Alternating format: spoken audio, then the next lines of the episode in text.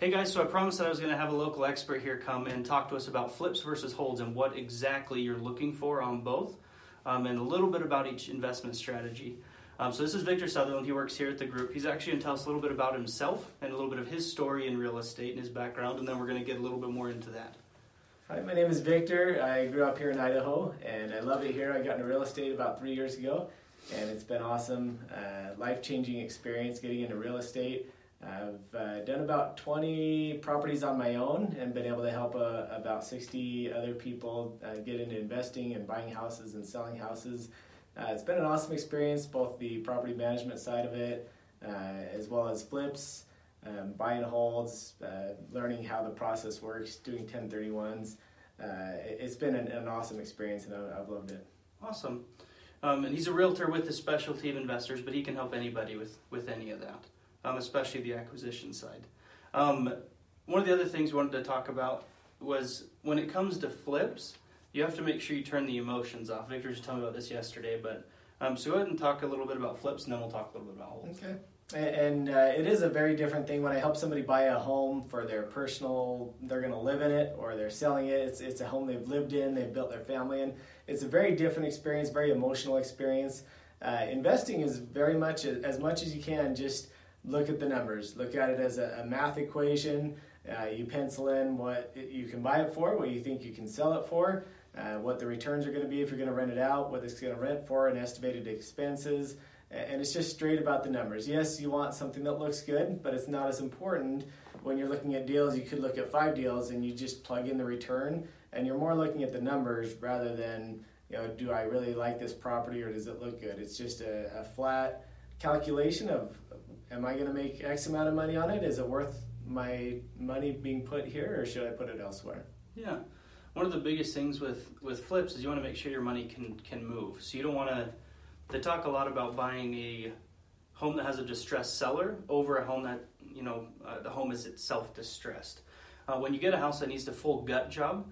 Um, with calculating the cost, one of the things that they skip on HGTV and all these shows that you watch is the cost of uh, the money the cost of the loan, the closing costs on the other side, cost of real estate commissions. So you want to make sure that you really have an expert who's going to be able to estimate it with all of the proper fees in there, not just floor should be about 10,000, we're going to buy it for 100, we can sell for 200. Oh, we're going to make 90. It's like, well, but then you had a 5% funding fee up front, you had to, a little bit more on the loan payoff on the back, and you had payments for 7 months because it was such a big deal.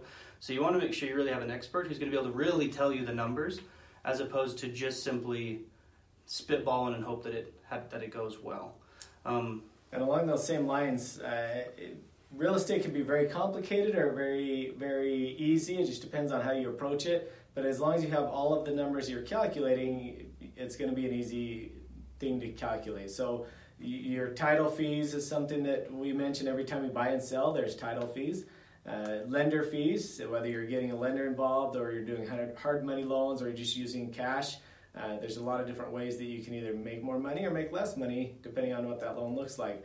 And like you said, the, the seller of the property is if they're in a hurry, if there's an issue that they want something uh, to close fast or to close with cash, there's different ways you can get a better deal by finding out what the reasons are that the seller's selling and how that can benefit you.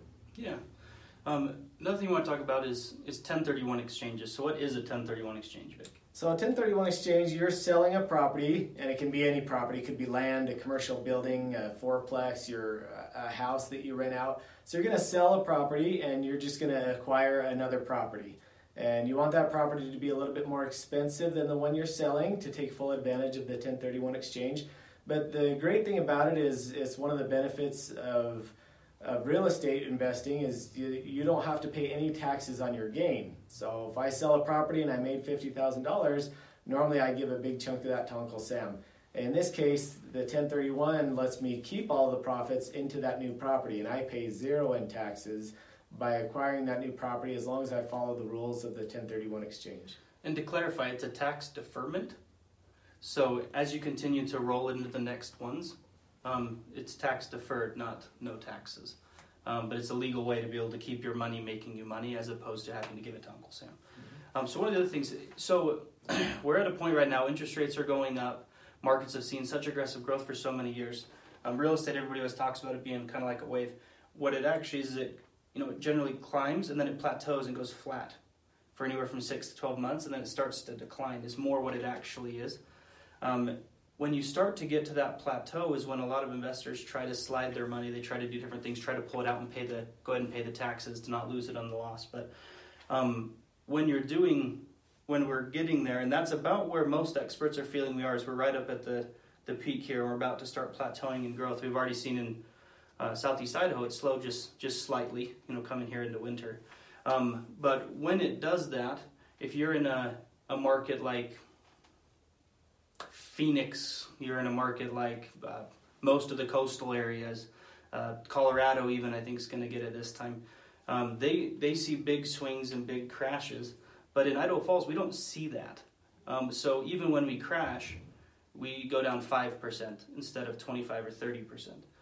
So uh, you're exactly right, Zach. I've actually helped quite a few out of state investors invest in Idaho because of that exact reason. Uh, somebody was in the Arizona market, had a big multi-family property, uh, sold it, and didn't want to take the tax hit on it. So they invested here in Idaho Falls, and it's been a great property for them, and, and, they're getting a stable long-term return. So uh, it is a great place to invest in. We're kind of in a little pocket here of uh, solid economy and there's a lot of growth, but it's very stable. Awesome.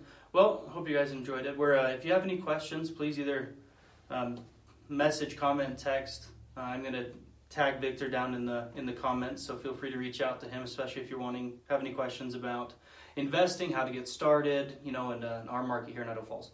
But thanks for taking the time, guys. Have a good day.